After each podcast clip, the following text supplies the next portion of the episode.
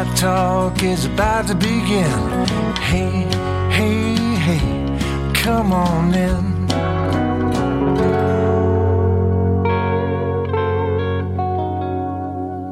Welcome to Buckeye Talk, another Market Down Monday. Quickly, it's sweeping the nation, this new trend that we've started, this new uh, feature that we've started here on Buckeye Talk. And it gets to be Doug Lesmerises' triumphant return to Buckeye Talk after a week on furlough. Doug, was that a refreshing week away from Stephen and I? I haven't yet had it because we're recording this like eight days early. Come on! Keep trying to act like we were. But I'm going to anticipate that, yes, I feel very refreshed. What, what? I'm trying to play. We're trying to do like Wizard of Oz. Like nobody can see behind the. You didn't even try to play the game. I will you say. Ripped it away. When we come back on the Tuesday pod, and it's actually after I'm done, oh, um, gosh. and I'm actually back for real, I'm a little worried about how much I'm going to miss talking. Because now we're doing five podcasts a week, and like being off of work is good. I like talking. So I might just have to go outside and talk to nobody in my yard for fifty minutes a day.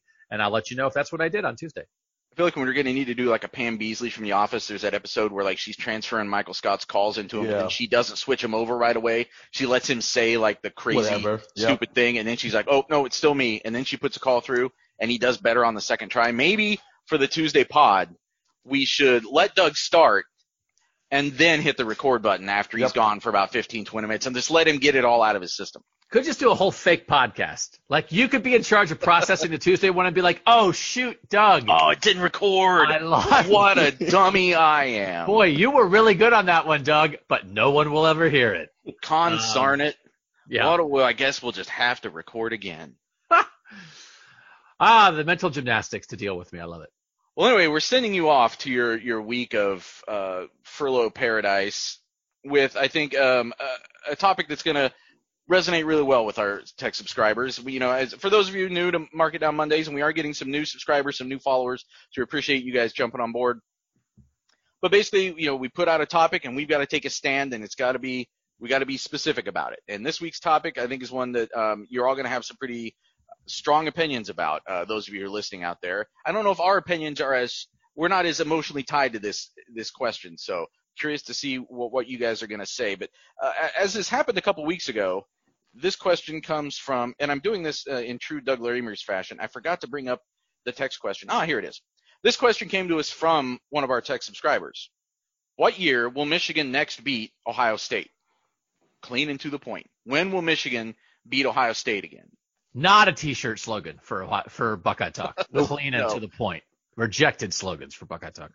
Although this one did come with the slogan. This is from the nine three seven. Did this was when you were asking for slogans, and it came with Buckeye Talk, a five-star podcast, mostly because stars don't matter, yes, which I thought was, was tremendous. Stephen, I want to start with you. You have some some connections to the Michigan fan base, close to you from what I, I remember. You grew up in Columbus. You know this rivalry. It's in your blood, maybe in a way that it's not for some of us, just from where you grew up, not because necessarily you're an Ohio State fan. Yeah. So is this a question that you think Ohio State fans will f- consider with fear? Do they – because at some point this ha- – Michigan has to win again someday, right? They do, and I don't know if fear is the word. It might not even be anywhere in that, in that stratosphere. Just from the tone of how they just like straight went for it, it sounds like it's just more – of boredom, of when are they going to make this competitive again? Because, you know, it's obviously, as an Ohio State fan, you want Ohio State to win every year, but it's, you know, it's getting to the point where outside of maybe that twenty sixteen season where a marked spot with the ball maybe could have changed some things, this has been a one-sided rivalry since Urban Meyer stepped on the campus. And really since Jim Tressel stepped on the campus, it's been a one-sided rivalry. So I think it's it's less fear and just more – when is this going to be fun again for everybody where we can really talk about this in a competitive way? So, Doug, from the time that uh, uh, Steve and I have been covering the team, this rivalry has not been especially close, obviously. I've only been here one season. He's been here two. Like, it, give us some perspective on what it's like when this rivalry is at its best and either of these teams can win one of these games. I don't know. I've never lived that. You've covered Michigan beating Ohio State. Once. Yeah, literally. And you've covered two thousand five. Some, once. And you've covered some, but you've also covered some closer games. I covered the two thousand six I'm, game that was one versus two. I mean, that was like the entire football world was centered on Ohio State, Michigan, one versus two. That was a forty-two thirty-nine game. I covered two thousand five, Troy Smith, the helicopter pass to Anthony Gonzalez. Then Rich Rod got here. He stunk. It wasn't close mm. for a while.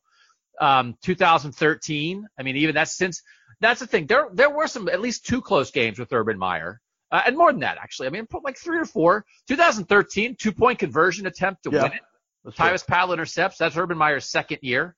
Um, double overtime in two thousand sixteen, as Stephen mentioned. You know, two thousand eighteen, everybody thought Michigan was favored. Everybody thought Michigan was going to win. They didn't. It wasn't close, but the week building up to it was close. It was two competitive teams. But I've written about this, and I've I've complained about this, that it hasn't been – any kind of an equal rivalry since Earle Bruce left. Because Earle Bruce, I think, was five four and one against Michigan. Is that right? No, that was it was five four and one in the ten-year war.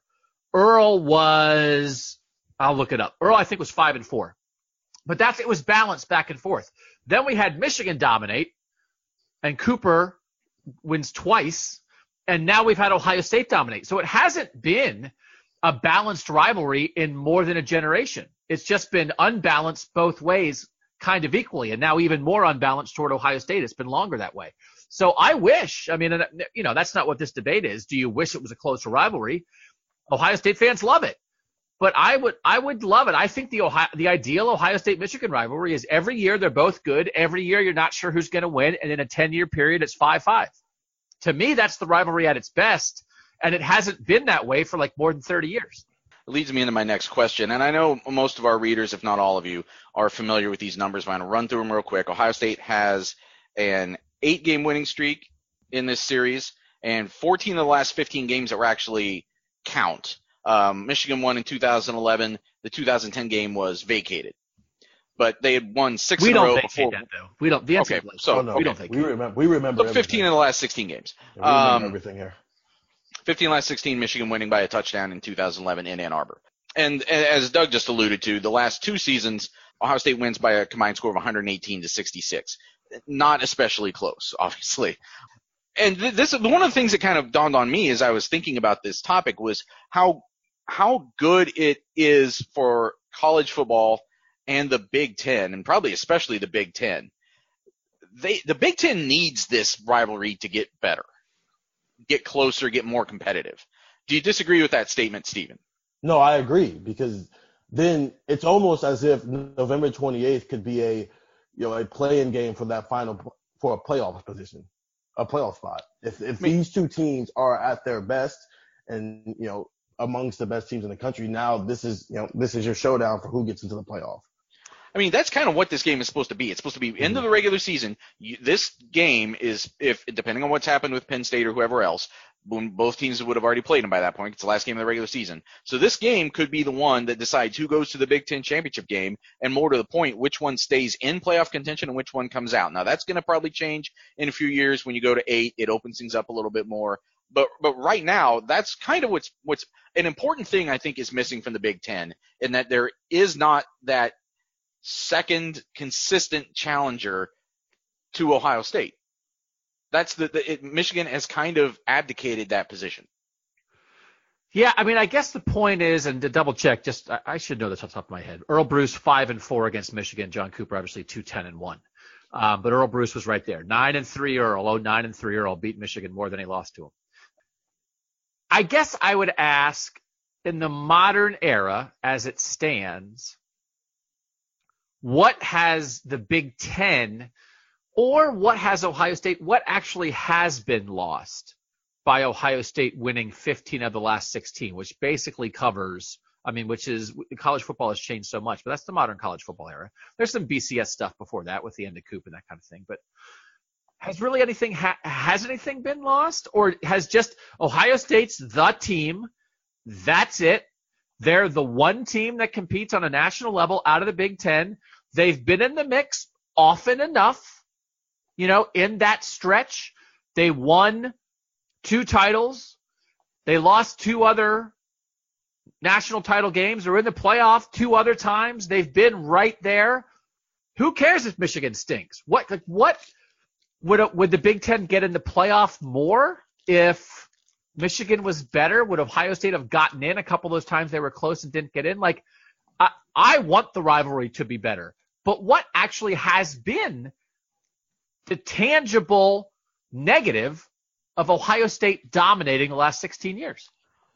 Well, I think I, the prestige of the Big Ten is compromised a little bit, and we talked about this in a pod uh, just this past week about how in the S E C every year it may be Auburn one year, maybe Florida, maybe Georgia, it may be Texas A and M, but you think that there's always going to be that second team that is kind of nipping at the heels of, of Alabama's level. L S U obviously last year winning a national championship, one of the great seasons of all time. And I feel like right now in the Big Ten, it does not feel like that. It's not as bad as with Clemson and the A C C, where they're just walking through. But I we talked last week. One of the people asked us a question: will the Big Ten ever be able to replicate the respect, essentially, that the S E C has? Will they ever be able to be thought of that same way? And I think until Michigan becomes more becomes closer to Ohio State's level, I don't think that can happen. I'm going to use the Big twelve as a better example. I think it's made it hard for the one-loss Big Ten champ in a way that the Big twelve doesn't have to deal with. When you've seen that, who's the second-best team in the Big twelve? Probably Texas. Really? Texas Maybe. blows. Yeah. I, I, to me, if your comparison is the Big twelve and the I Big think, Ten, it's, it's well, exactly I, the same. Right, Ohio but, State but every, and Oklahoma are dominant, right, and their rival we, sucks. Right, but we've seen the one-loss Big Ten, Big twelve champ get in over the one-loss Big Ten champ multiple times. But but what's your point about Michigan? How is the Big twelve? How, how does the Big twelve have better depth or a better consistent number two team? I think the Big Ten? I think if Michigan was a bet was a, the gap was not as wide between Ohio State and Michigan. That one uh, some of those times where it swung one loss Big twelve champ over one loss Big Ten champ, it would have swung the other way. I think it's a bad comparison. I actually think the Big twelve and Oklahoma and Ohio State and the Big Ten are exactly the same, and Texas and Michigan are exactly the same. And I'm trying to think, when did it? What what year are you referencing that a one-loss Big twelve champ got in ahead of a one-loss Big ten champ? Because the one year in two thousand seventeen, Oklahoma got in, and Ohio State didn't because they beat them on the field.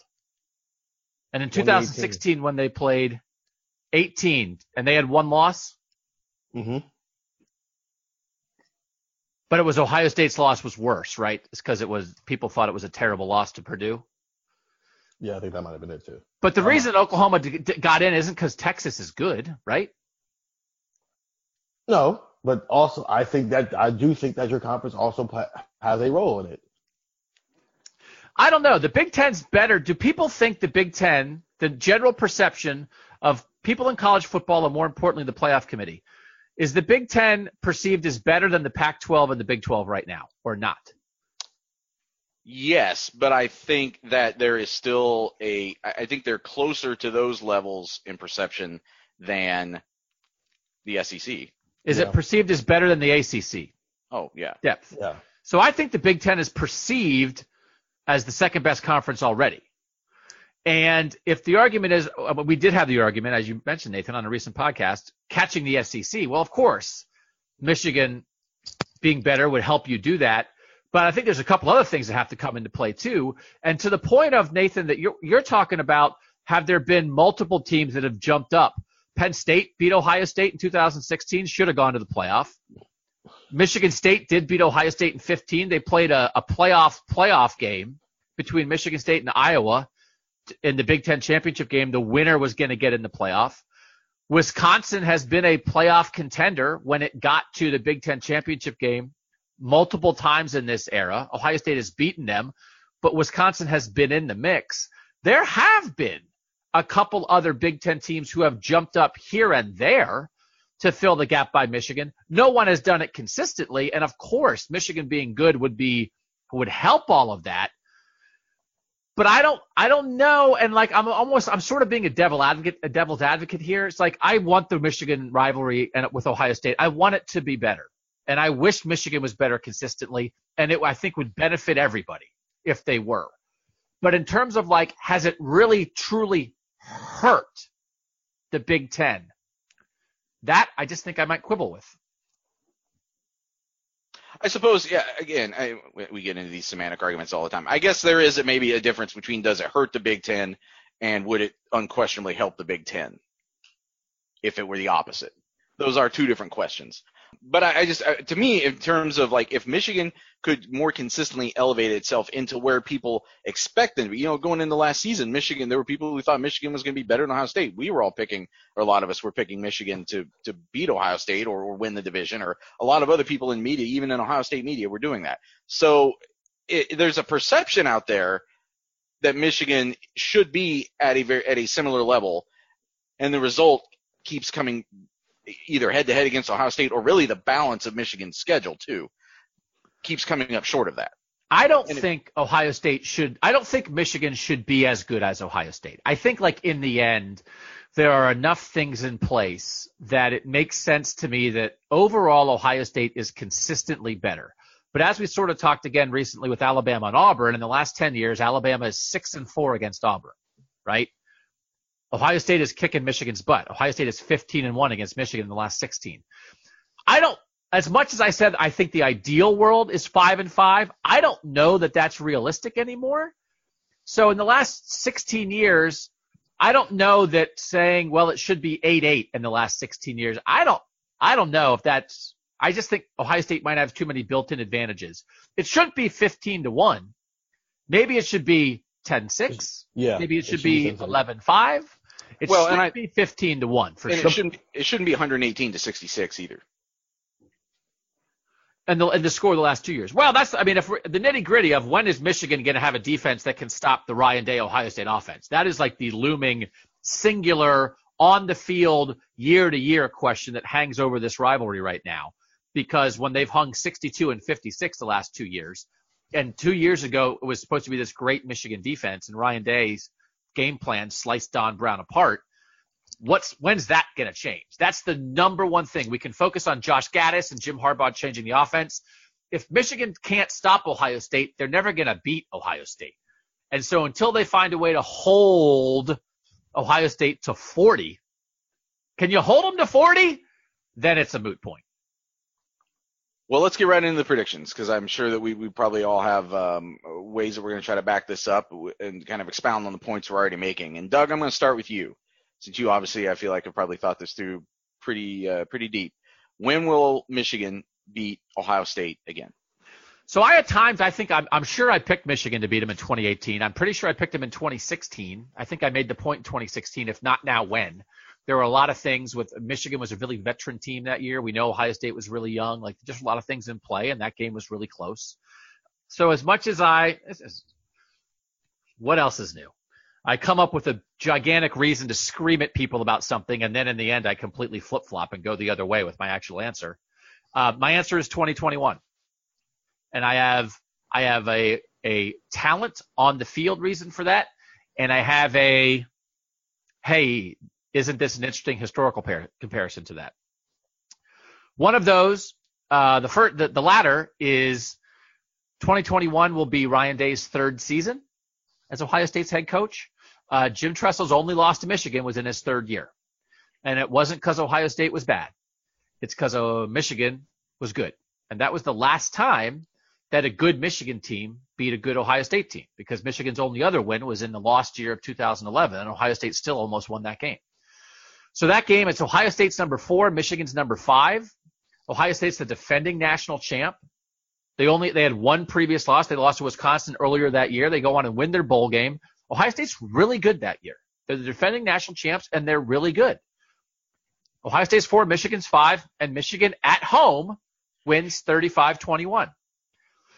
So how about the idea of Ohio State being the de- defending national champion, still being really good? It's hard to win every single time. So Urban Meyer got out with a zero in the loss column against Michigan. As great as Jim, Dress- Jim Tressel was, he wasn't perfect. He had one. So I think twenty twenty-one, and my prediction is that Ryan Day will be forty and one as Ohio State's head coach going into that Michigan game. He will lose to Michigan and be fired the day after the game. He will Mark fall out of favor no, no, no, because no. the standard is so high that if you lose to Michigan once In eighteen years, you've got to change head coaches. They leave him in Ann Arbor. That is a completely hysterical reinterpretation of the point that Stephen and I were trying to make. That was a great story. On last week's podcast. If those, those of you who need some context for that, go back and listen to Thursday's podcast from last week. That was really good. Listen to Friday's podcast when Doug reads the uh, response from the readership as to who agreed with who on that. And my short answer on the actual reason is uh, the two thousand twenty-one season, that'll be the third year. Often I think the most important guys on your roster are the third-year guys, right? Because nobody can go to the N F L yet. You know, that's when Chase Young and Jeff Okuda and J K. Dobbins were all third-year guys last season. Once you get to the fourth year, your best players from a recruiting class are gone because they're already in the N F L. So I think a lot of what you do as a team is often defined by your third-year guys. twenty twenty-one, Ohio State's third-year guys will be the twenty nineteen class, and that's the dip. That's the lowest-rated class recently for Ohio State. We know how highly rated the seventeen and eighteen classes were. The twenty class was fifth in the country. We know this twenty-one class is probably going to be first in the country. twenty nineteen, it's a smaller class. It was the changeover class. They had four studs in that class: Garrett Wilson, Zach Harrison, Harry Miller, and Jameson Williams, right, who are going to be juniors in two thousand twenty-one. The, uh, there's only a seven, there's only seventeen guys in that class. The other thirteen guys in that class, and you can go online and look at them, there's a lot of maybes. There's a lot of like, I'm not exactly sure how that guy's going to make an impact. So I think it's possible that will be a third-year talent dip for Ohio State. It will be a new quarterback with Justin Fields gone. And if Dylan McCaffrey wins the job or whoever wins the job for at Michigan quarterback in twenty twenty, I think we anticipate being the quarterback also in twenty twenty-one. So we'll have a more experienced quarterback. So I think there's some possible stuff with the one year. We talk about the talent gap so much. I think that might be a quick blip that adds to Michigan's chances of winning. Also, it's in Ann Arbor. That is way down the list. I think, you know, like Michigan feeling like underdogs in Columbus, I think they have just as much of a chance to win in Columbus. But, you know, all things being equal, history, talent dip, more veteran quarterback, and being at home, I just think there might be some things that line up in twenty-one. Before we get into our answers, uh, Stephen, I, I, I'm curious. Doug says way down the list for the location of the game as to who he was going to pick to win. How much did you take that into consideration? Because I did take home field into consideration for my pick. Oh, I took home field one hundred percent in my in my why I picked why I picked, and like to not even to get it completely on pick, but that's why I picked the year a year that Michigan's going to be at home because I don't think they're going to get it at Ohio Stadium. And what year is that? I picked twenty twenty-five. And part of the reason I picked that is because odd years are in Michigan. Yes. Yeah. Okay. Yeah.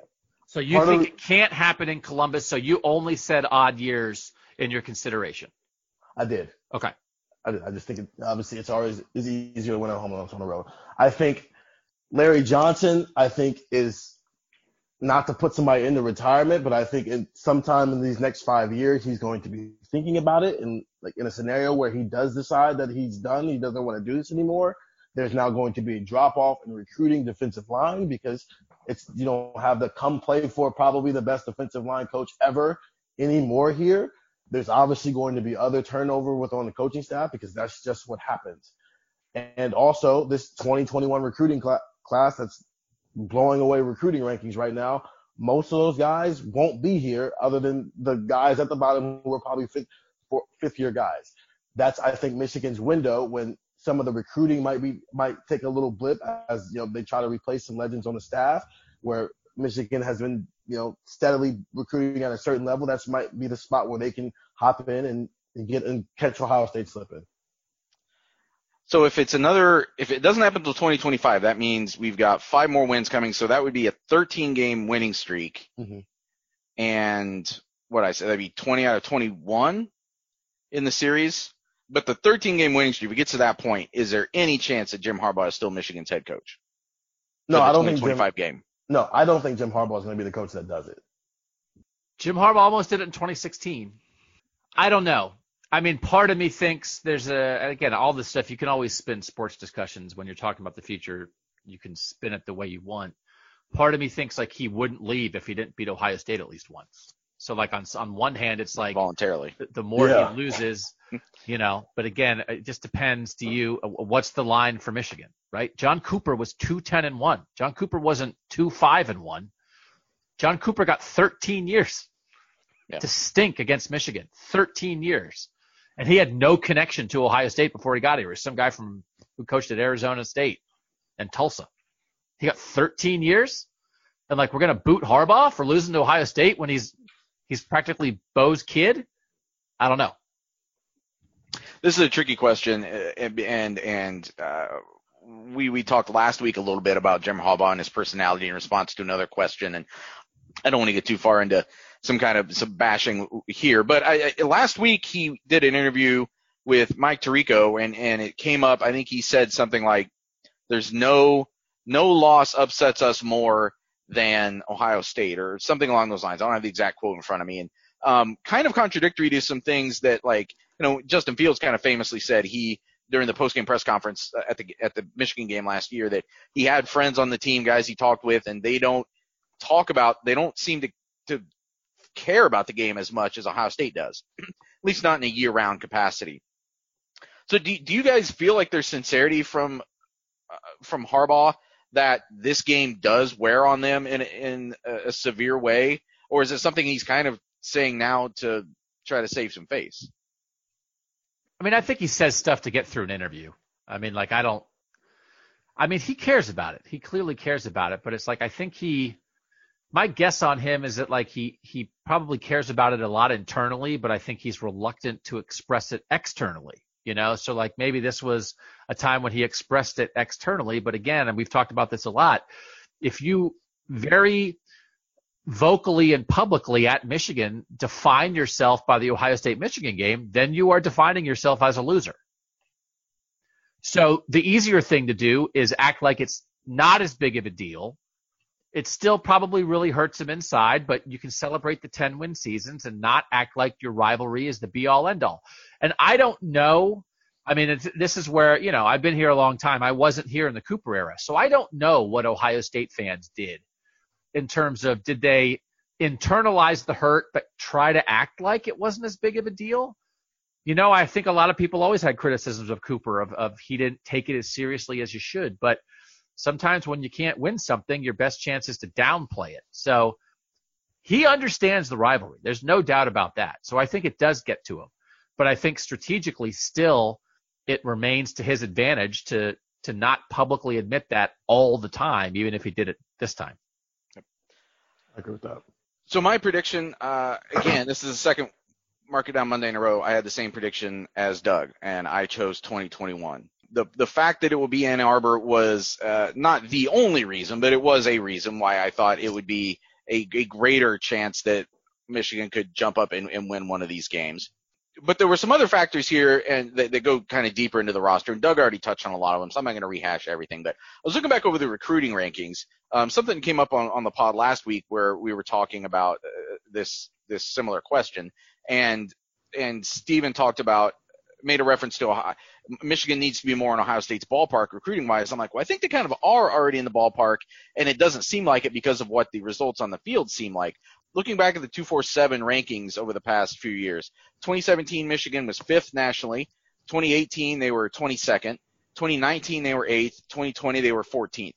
So not in the top five, not in the not in the era that Ohio State kind of feels like it needs to be in every year, and, and certainly is, is starting to maybe even pull away farther with what they're doing for twenty twenty-one and beyond.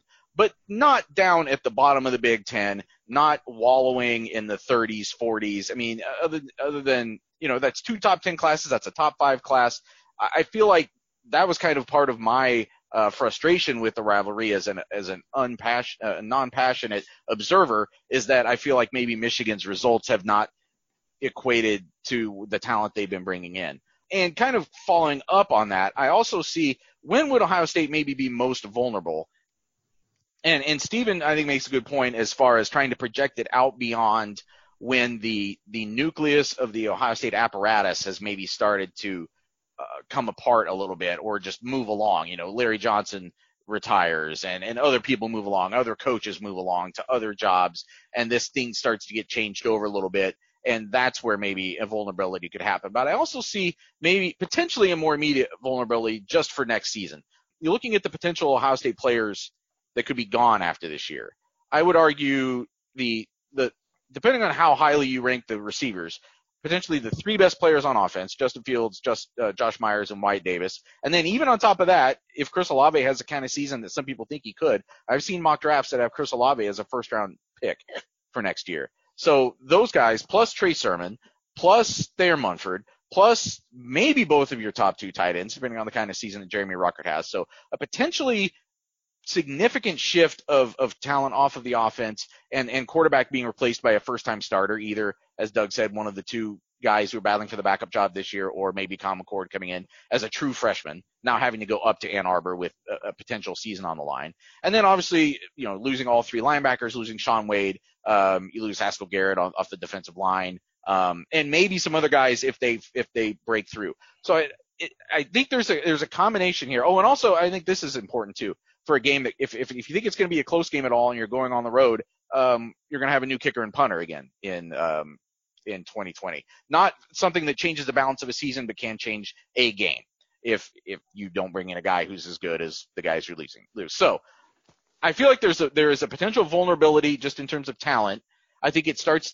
I think those things start to equate a little bit for twenty twenty-one between Ohio State and Michigan, and the fact that you're going on the road up to Ann Arbor, I think, could be the kind of thing that we get another close kind of the game that I think Doug and I, and I'm sure Steve will probably agree, the kind of game that we want from this rivalry as, again, dispassionate observers, a really great, close, hard-fought college football game with something on the line that decides what happens in the following few weeks. I think that we could get that in twenty twenty-one.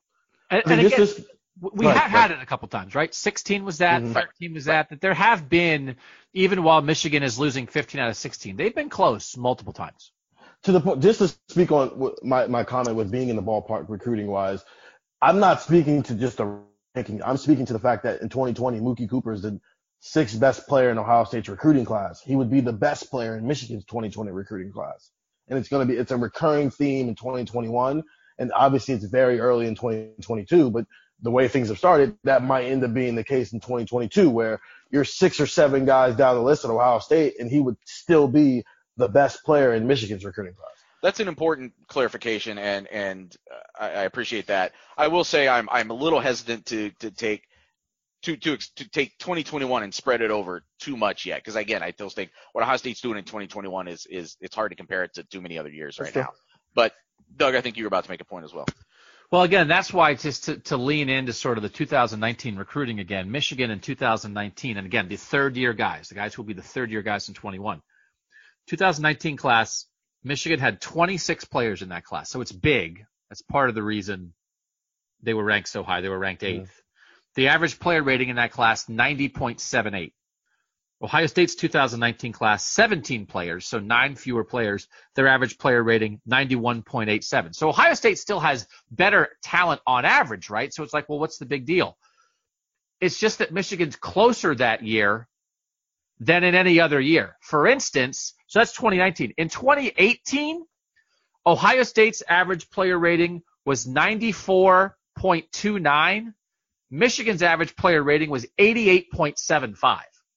Yeah. So the two thousand eighteen yeah. class, the average player rating dis- difference is five and a half points. In two thousand nineteen, it's one point.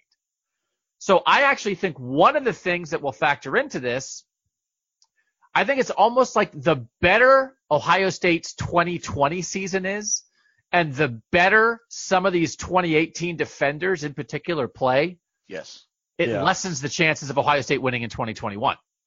Because, like, if Tyreek Smith is awesome in twenty twenty and he's not here in twenty twenty-one, then it makes it harder for Ohio State to win. If if if Taraja Mitchell or Seven Banks, or if a bunch of these defenders pop and leave, then there's going to be more of a talent gap.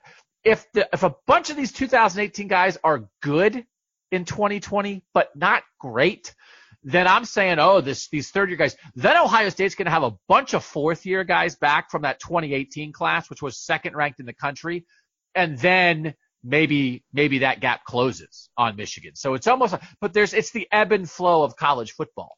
So you know, do you not want Seven Banks to be great? No. If you're an Ohio State fan, you want Seven Banks to be an All-American.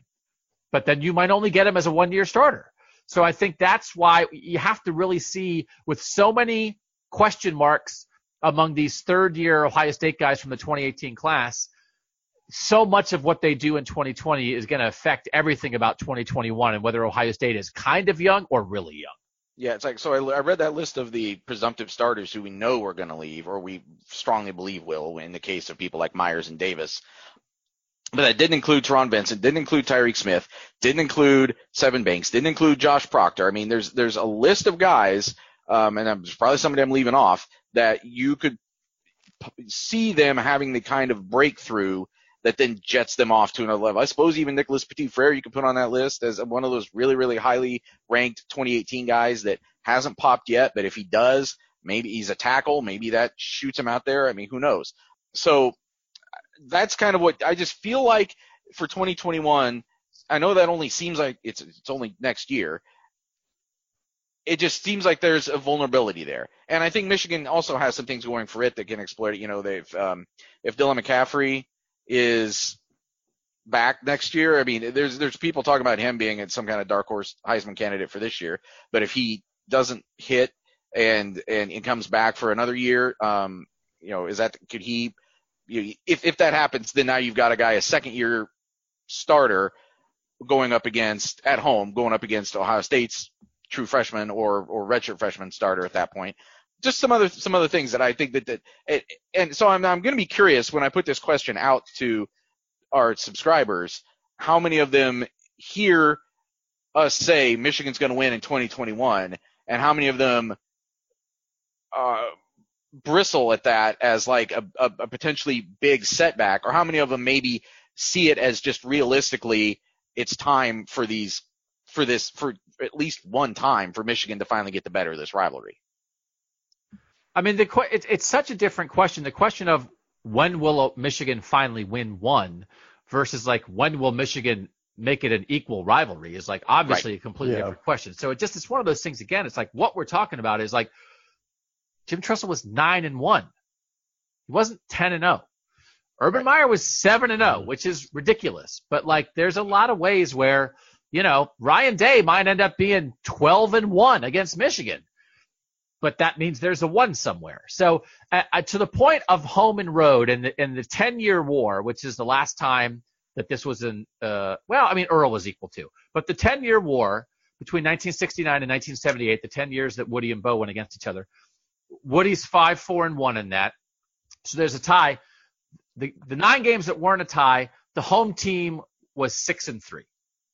So the home team did win more than the visiting team, but at a time when the programs were pretty equal, the visitors still got it done sometimes. And I just think a lot of times in the rivalry, you get the reverse, the gladiator effect of you and your guys against the world. And that's why it's just, I mean, to more, it's me about, it's about talent gap. It's about scheme and coaching and that kind of thing. And I've always said I don't think the home field advantage at Ohio Stadium is that gigantic. Um, two thousand sixteen was in Ohio Stadium and Michigan played them snap for snap and comes down to the spot. Um, and and Ohio State, you know, has clearly shown it can go to Michigan and win. So it's like I just I don't know. I'm skeptical sometimes of the home field advantage of college football because lots of times when you point to stuff, it's like, well, good teams have good home records. They have good records everywhere. So, like, of course there's some – at least there's always some minor home field advantage.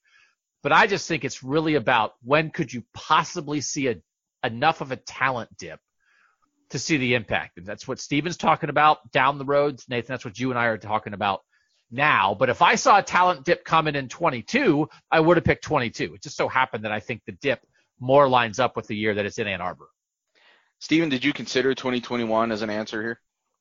I did, just simply because of those reasons that, that we, we were discussing. What if his twenty eighteen class pops in twenty twenty and all of a sudden a lot of these guys aren't coming back? So now you're asking a, I'm not going to say depleted twenty nineteen class, but a less than standard of what Ohio State has built in recruiting in twenty nineteen, just because it was the, you know, the handoff year. And so some things went haywire. Also with a twenty twenty class, a lot of those guys now are sophomores having to step up at the roles, maybe bigger than what you would expect from a guy in their second year, with Michigan maybe being the more experienced team. Also, with maybe there's a, a first-year starting quarterback who, who might just be a true freshman as well, depending on who wins the battle, it makes a lot of sense why twenty-one could also be a year where Michigan could pop up and get a win. I would also say there's another possible answer, which is that these twenty eighteen defenders don't pop in twenty twenty, and we find that they're just not that good. And then that's the, still yeah. the nucleus of the defense for twenty twenty-one, and and Michigan knocks those guys off that way. So yeah, but then you're also because I mean the twenty eighteen defense wasn't good either. But it's you know can Michigan keep up scoring with Ohio State at that point? And like it, that comes down to can Michigan stop Ohio State, which it's proven the last few years that it can't. So that's a situation of who can who can outscore the other team. And I think Ohio State, with the way that they've played the last few years, has proven that. You know, Ohio State wins that battle of who can score more points. Doug, anything else you'd like to add before we uh, launch, put you into the cannon and launch you off into furlough? No, but again, people listening to this, I'm back from furlough. Right, but as you as you we don't very to, you annoyingly the, as you, you very annoyingly said game. At the top, you're not on furlough yet. No, you can't but ruin the game me. And then try to ruin the game. No, I know, but like, but I don't want to say, I'm not going to say goodbye in this podcast because I'm back, baby. I'm back. So, I mean, I'll talk to you well, guys. Why did you say that in the first place when I set you oh. up for it at the beginning? I set it there on a tee and then you bunted. I'm not going to lie to my people.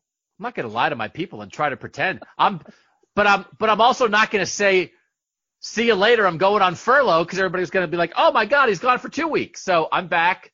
I'm assuming I was refreshed. Uh, I will eagerly listen to Nathan and Steven on the four podcasts that you already heard because last week already happened, even though it hasn't happened in our real lives yet. But I'm glad to be back. And if I ever have to go on furlough again, I might just invite tech subscribers to come hang out in my driveway and have me talk at them for free because I'm just very worried about where I, what I'm going to do with all this, all the thing that I – all the stuff that you guys have to take into your ears, I just, I don't know if I made it through a week not being able to do that. Buckeye Talk, where we're difficult for no reason whatsoever. I, I, I fully encourage Doug to know. give his home address out to our yeah, you could do- I think that can only end well. Um, I would also say if people want to go listen to, uh, go on YouTube, find the Mister Show sketch, uh, the pre-taped call-in show. I think it fits in very well with the uh, last three minutes. A nice companion piece for the last three minutes of this podcast. But with that, we are going to head off to break, and then we're going to come back. We're going to talk about what our tech subscribers had to say about this topic. When will Michigan finally beat Ohio State again? Come back on Buckeye Talk. We're back on Buckeye Talk. It is Mark It Down Mondays. We have marked it down. When will Michigan beat Ohio State again? I said twenty twenty-one. Doug Lesmerises said twenty twenty-one. Stephen Means said twenty twenty-five. So all in the relatively near future, though twenty twenty-five is still a ways out there. Um, it says that this winning streak is going to keep going for the Buckeyes for a while in the, the best rivalry in the Big Ten, if not in all of college sports. Now it's time for our readers to mark it down. And we've got a, a wide range, a wide, a wide array, I should say, of answers to this question. By the way, for those listening, uh, Doug Lesmerises not on the second half of this podcast. We recorded the first part with him. We're recording the second half without him, and so it'll just be Steven and I reacting to what you have to say. But really, we're going to let the subscribers speak for themselves because there's some great answers in here. One vote from the four one nine. Mark it down. I think it's this year. I think Ohio State is not going to be as good as this year as everyone thinks, and I think that the rivalry is getting to the point where Ohio State may be taking it for granted that they will beat Michigan every year. Some players' tweets have recently rubbed me the wrong way, where I don't think they take Michigan as seriously as they should, and I think U M's win is more likely to happen when the national media is not backing them up, that is this year. So a, a Michigan team, a combination of a Michigan team that doesn't come in with high expectations, although a lot can change over the first eleven weeks of a college football season as far as how teams are seen relative to each other. And then a an Ohio State team that this subscriber feels is getting a little bit cocky and a little bit, maybe not cocky, but overlooking the uh, – taking taking for granted that they're going to beat Michigan on a yearly basis. What would a Michigan win over Ohio State – we can kind of picture it, right? What consequences that would have for the kind of season Ohio State wants to have in twenty twenty? It would ruin the season. Let's just be honest here, because one, it's it's it's Michigan ending that drought, but also it's ending that drought in Ohio Stadium. And at that point, and it's because it's the last game of the year, Ohio State's probably not getting into the playoff, and depending on how some other things shape out with Penn State and Michigan when they play, that might cost them a trip to the Big Ten championship game as well. So you're taking that possibility off the table, but also a chance at winning a national championship.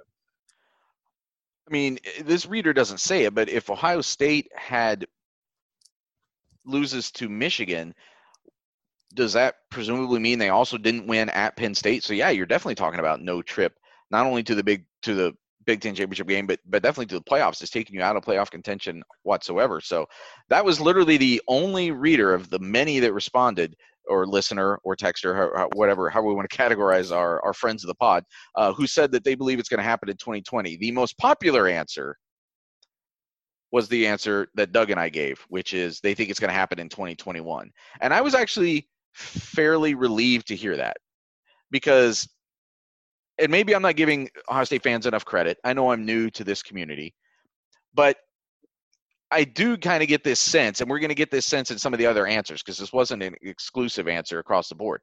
But I did get a sense that there is a portion of this fan base that now has relegated Michigan to such a low status. And maybe the score of the last two games has played into this. So Michigan's played a role in why these fans might think that. But there's there's fans who relegated Michigan to a second-tier status as far as being any kind of a threat. And that, I think, is a, a dangerous way to think. I, I think it's very – when you look at all the variables, and we may not go into this very long because because Doug and I already kind of laid it out, and a lot of our text answers were following up on what we've already said. But when you lay out all the potential reasons, twenty twenty-one seems like a very reasonable year for Ohio State to go into Michigan Stadium and for the Wolverines to be able to pull out a win, just based on what we know about what those rosters might both look like in the fall of twenty twenty-one. Do you consider it kind of a – I mean, I think it's like a positive – it's a healthy thing that there's a pretty big portion of the Ohio State fan base that can analyze what these rosters are going to look like in twenty twenty-one and say, hey, that might be the year that this stops. So here's the problem I have with you guys picking twenty twenty-one. You're right with a lot of the variables. If you're talking about a first-year starting quarterback, you're losing a lot of guys. If if guys step up in this twenty eighteen class, finally becomes the starts to show the reasons for why they were the number two class in the country, then a lot of those guys are probably going to leave. And that stuff is all true, but Michigan's going to have a similar situation at quarterback in twenty twenty-one. If Dylan McCaffrey wins the job this year, that doesn't mean he's going to keep the job. And that doesn't mean he's a starting quarterback in twenty twenty-one. They might have a true freshman starting as well in J J McCarthy, the number fifteen player in the country, number two pro-style quarterback, a five-star kid himself.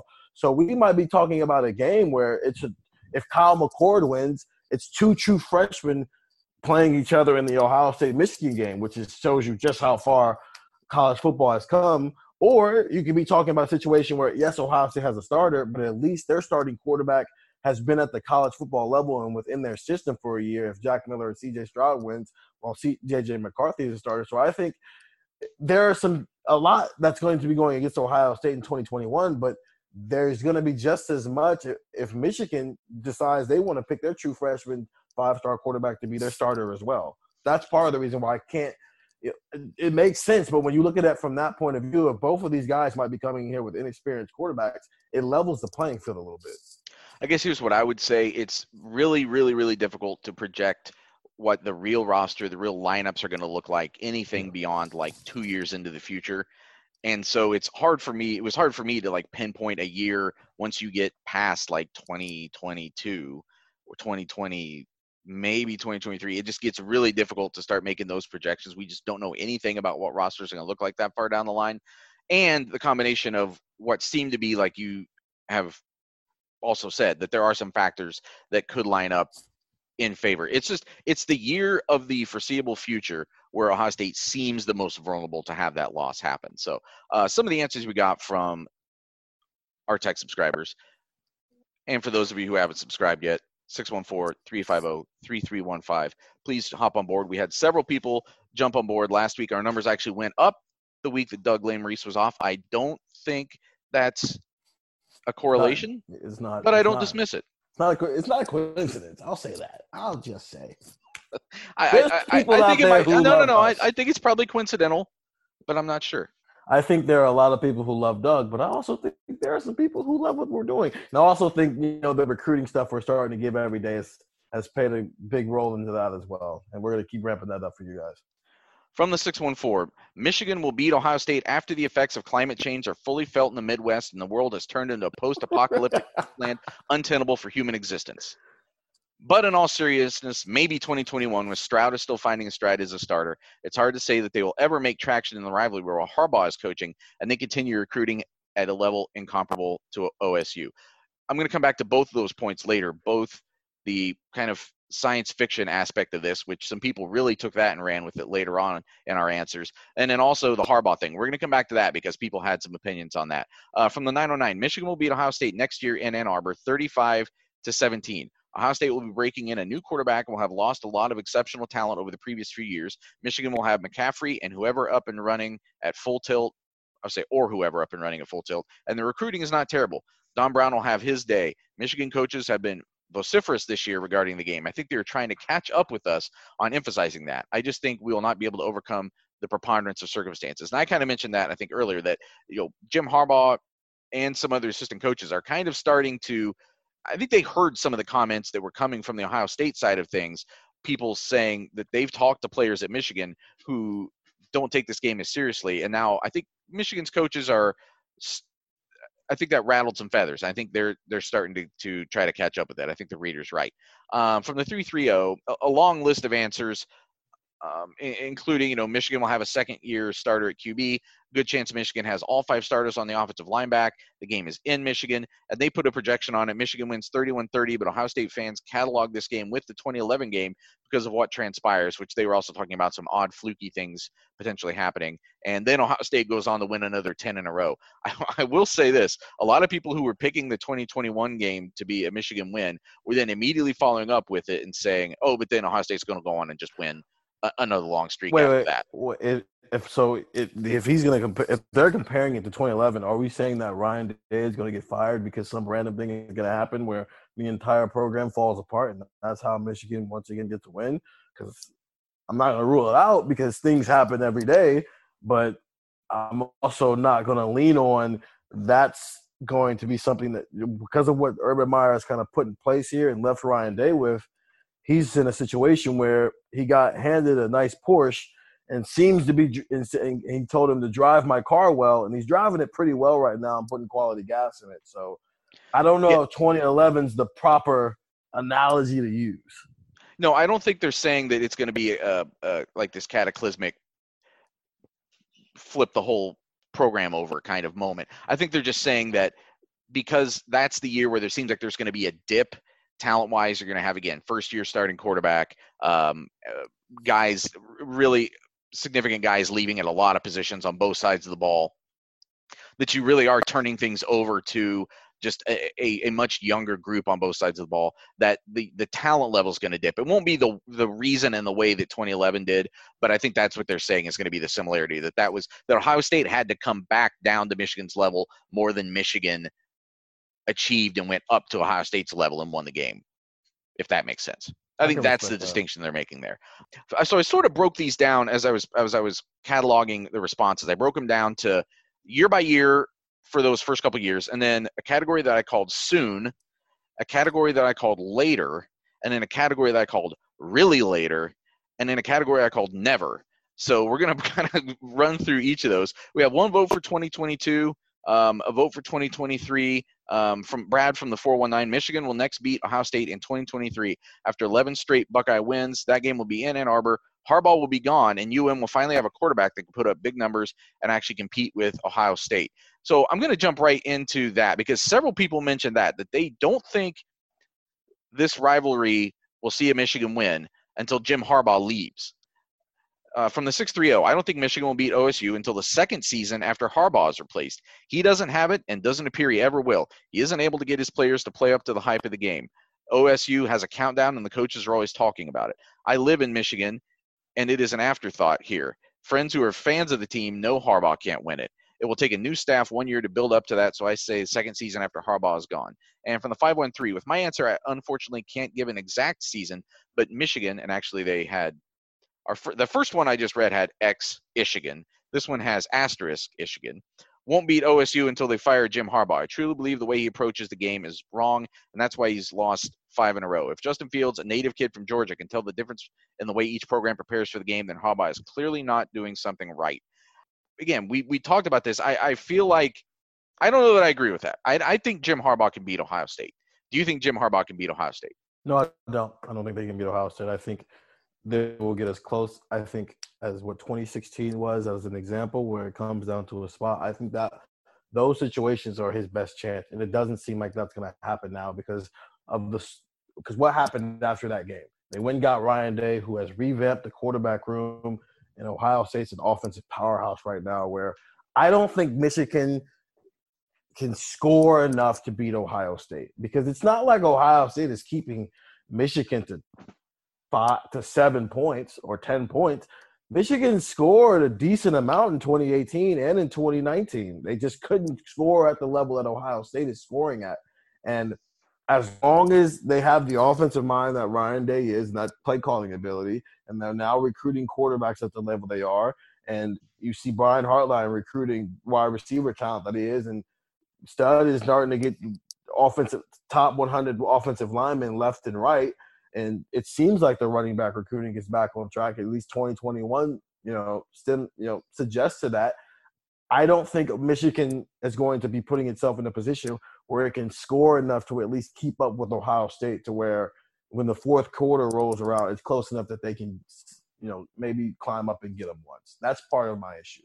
I will say that twenty eighteen didn't just mark when they went and got Ryan Day, or twenty seventeen, um, after the twenty sixteen game. It wasn't just that they went and got Ryan Day. They also went and and put Dwayne Haskins behind center and Justin Fields behind center. I think that has uh, has also been a factor in why these two games, last two games, have gone the way they did. And I think, again, next year we just don't know who's going to be the quarterback. We don't know how ready they are to go into a place like Ann Arbor and win a game like that. Um, that's why I still say twenty twenty-one just makes them a little – it's one of the reasons why they're more susceptible, because right now there is a question mark at quarterback. Your point being that Michigan's question mark exists is fair, but Ohio State's the one that's going on the road. Ohio State's the one that could have other question marks in a lot of other places. Jumping ahead, so like I said, there were several people answering, you know, twenty-three, twenty-four. We get, you know, kind of one answer for every year for a while. But several people who don't think that this is going to happen for a long time. In fact, there was the, the category that I called never with a question mark from the seven seven three. I feel as though this question is asking, at what exact time do you think it's going to rain next week? Like, the chances are good it rains, but by Great Orange Raven, how am I to predict such an exact time? Nothing I've seen from Michigan shows me they will beat Ohio State in the near future, but yes, like any rivalry game, they will win at some point. Uh, from the three three zero, picking the day Michigan beats Ohio State again is too tough. Same as asking, when will Vanderbilt beat Alabama? That's bound to happen Sunday too, but who could predict when? And that's another example of, I don't know, that to me is not a correct analogy. I know that Ohio State's been beaten up on Michigan. I know that it's gotten lopsided the last couple of years, but the To to say it's the same as Vanderbilt and Alabama, I think, is no. a bridge too far. No, that's that's that's Illinois and Ohio State is Vanderbilt and Ohio State, but in, in Alabama, excuse me. But it's still a, a decent game. It's just, you know, the offensive firepower is just shown on one side than the other. But no, it's not. They're not. I don't. Ohio State's not in a position where at some point in the next three years they're going to win one of these games, sixty-three to seven. From the two oh two, is never an acceptable answer. If the foreseeable future means Ryan Day as coach, I'm on record, it won't happen. Michigan needed the lost Luke Fickell season to win the last one. If it happens, twenty twenty-three, because of the starting Q B gets injured and the glut of Q B talent in twenty twenty-one means they lose all potential backups to transfers. Uh, so again, kind of saying that something pretty cataclysmic has to happen to even open the door for Michigan. Uh, from the six oh eight, with how both teams are recruiting currently, I honestly don't see a way Michigan can win other than predicting injuries and turnovers. I'd say after Ryan Day leaves, and if our new head coach was a dud, that would be the time. It's interesting to me that after the one season, there seems to be this absolute certainty among the fan base that Ryan Day absolutely, from at least a portion of the fan base, that Ryan Day is going to just own Michigan, and that Jim Harbaugh can never, ever beat Ohio State. And that might be the case. I think I think we've kind of alluded to this in the past. maybe Michigan needs whatever, you know, Ohio State's version of Jim Tressel was, where Jim Tressel would come – he came in and, and was standing in Saint John Arena and went, we're going to win the rivalry. He made that a point that they were going to beat Michigan. And not to say that, you know, Harbaugh hasn't, you know, kind of revived Michigan's program there, because there were some lost years, one hundred percent. But I'm to the point of what Justin Fields said. He did come in as a guy from Georgia who was here for twelve months and realized very quickly that how serious Ohio State takes the rivalry. Maybe that needs to be who Michigan's next coach is, is a guy who takes it that seriously to the level of what Ohio State does it to, where, you know, Ohio State players do Michigan abs every day. Chris Olave told us they do Michigan abs every day. They do something every day to make those players hate Michigan more and more because they associate it with something they don't like. And it doesn't seem like Michigan is doing that. So maybe the next coach, that's his job. Harbaugh has gotten things back on track as far as Michigan isn't a laughingstock anymore. And maybe whoever is is the guy who emphasizes the rivalry in a way that Harbaugh didn't during his time here. But I think Doug made a good point that if you're the head coach at Michigan and you make this game, if you make kind of success at Michigan a referendum on whether or not you beat Ohio State, that's dangerous. In this era of college football right now, I think that's dangerous because the separation Ohio State has put out there. I, I think I understand why Michigan's coaches are now trying to put more emphasis on that. Maybe they're trying to play catch up a little bit, but I think it was probably correct of Jim Harbaugh in some ways to not make your whole job about whether or not you beat Ohio State at all, because right now that doesn't seem like a, um, a fair question on a year to year basis. Ohio State is just is a is a tier above where Michigan is. I think if and and the next coach, it'd be interesting to see if if Harbaugh doesn't last for much longer, if the next coach comes in and tries to do something like Jim Tressel did and do the reverse of that and and have kind of his Michigan man moment in that way, because again, it's putting a lot of pressure on one game. If you're having an otherwise okay season, but you can't beat Michigan right now, at, at, or can't beat Ohio State right now at Michigan, I think you can still save face at. In that circumstance, I think it makes it tougher. Um, I want to get to some of the really creative answers that we got from our tech subscribers. A lot of you really went out there with, with some interesting, like very detailed descriptions, and we love them. So I'm I'm gonna I want to get into those right now. From the two one six, these all went under the really later category. So people who are looking like up to a decade or more into the future. I'm gonna say twenty twenty-nine from the two one six. I was thinking perhaps twenty twenty-one because of the inexperienced quarterback and O-line, as well as an uncertain defense. Then I remembered prior to twenty nineteen, we had an inexperienced Q B, Q B, O-line, and an uncertain defense. We've been recruiting too well. By the end of November, experience isn't as big a factor. Plus, there's no way Don Brown is able to slow down Garrett Wilson, Fleming, Smith and Jigma, Williams, Emeka Egbuka, G. Scott, and Trevion Henderson. You'll notice that some of those players are not actually even committed to Ohio State, let alone signed yet. Yeah. I will say twenty twenty-seven because it will be in Michigan and perhaps, but hopefully not, Ryan Day has gone to the N F L after winning a couple championships. Also, I think after Harbaugh goes oh and seven against O S U in twenty twenty-one, he'll be gone. And by twenty twenty-seven, the new coach, parentheses, whether that be Fleck, Campbell, or whoever, will have built up the program enough to take advantage of O S U during a transition as much during a transition as head coach Corey Dennis takes over. Wow. P S. I only said head coach Corey Dennis to hear Doug go berserk. There were some questions we got about whether – Doug was listening to the pod last week, listening and uh, whether his head was just exploding as he heard us say things or heard readers say things that he didn't get to respond to. And oh, really? I think he absolutely will listen to the reader responses from this pod if he's not reading them, and his head absolutely will explode. I think that that reader, that texture makes a valid point, though. Not the Corey Dennis part. That's just that's outlandish. But the the idea of Michigan getting Ohio State in a year of a transition of a coach. And they weren't able to do that with Ryan Day because, like I've already said, Ryan Day got handed the portion and was told don't crash it. Who knows if that's the same situation if Ryan Day does decide in seven or eight or nine years that he's ready to take on a new challenge at the N F L level, who says a lot of those things that, that were in place when Ryan Day got here are still – who says some of those things don't go with him? Who says some of those things are still in place? Who says Larry Johnson is still coaching?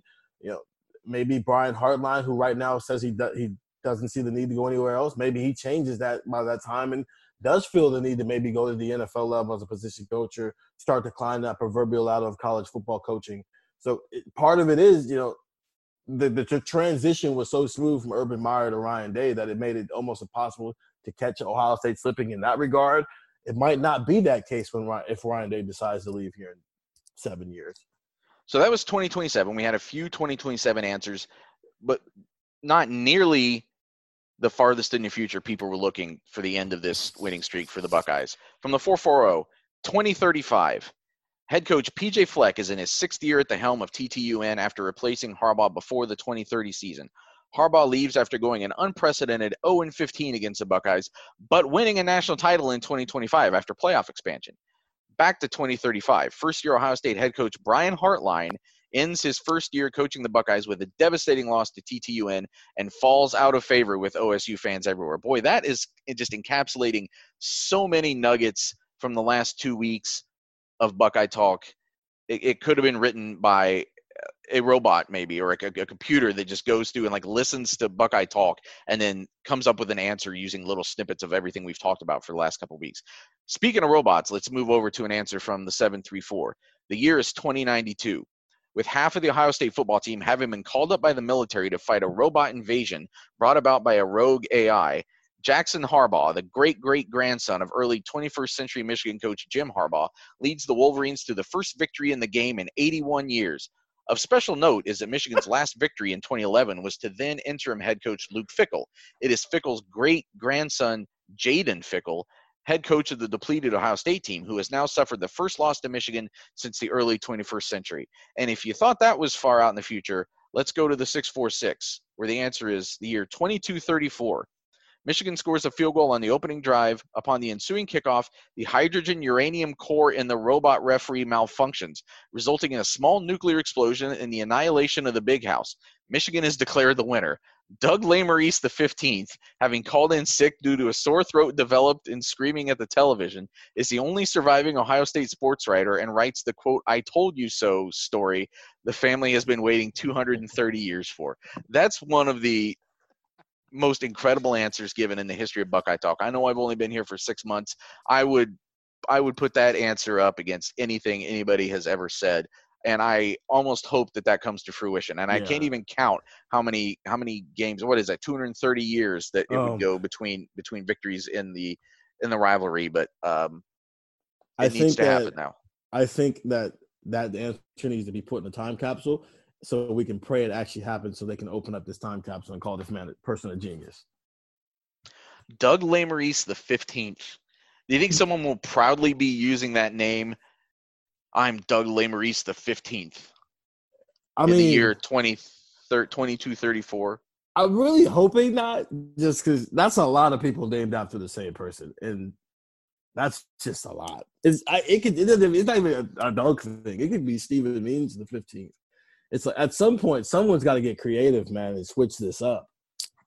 I will say this: I don't believe if if the um, if the family genes do survive for the next two hundred and some years, I don't believe Doug Lesmerises the fifteenth will call in with a sick with a sore throat.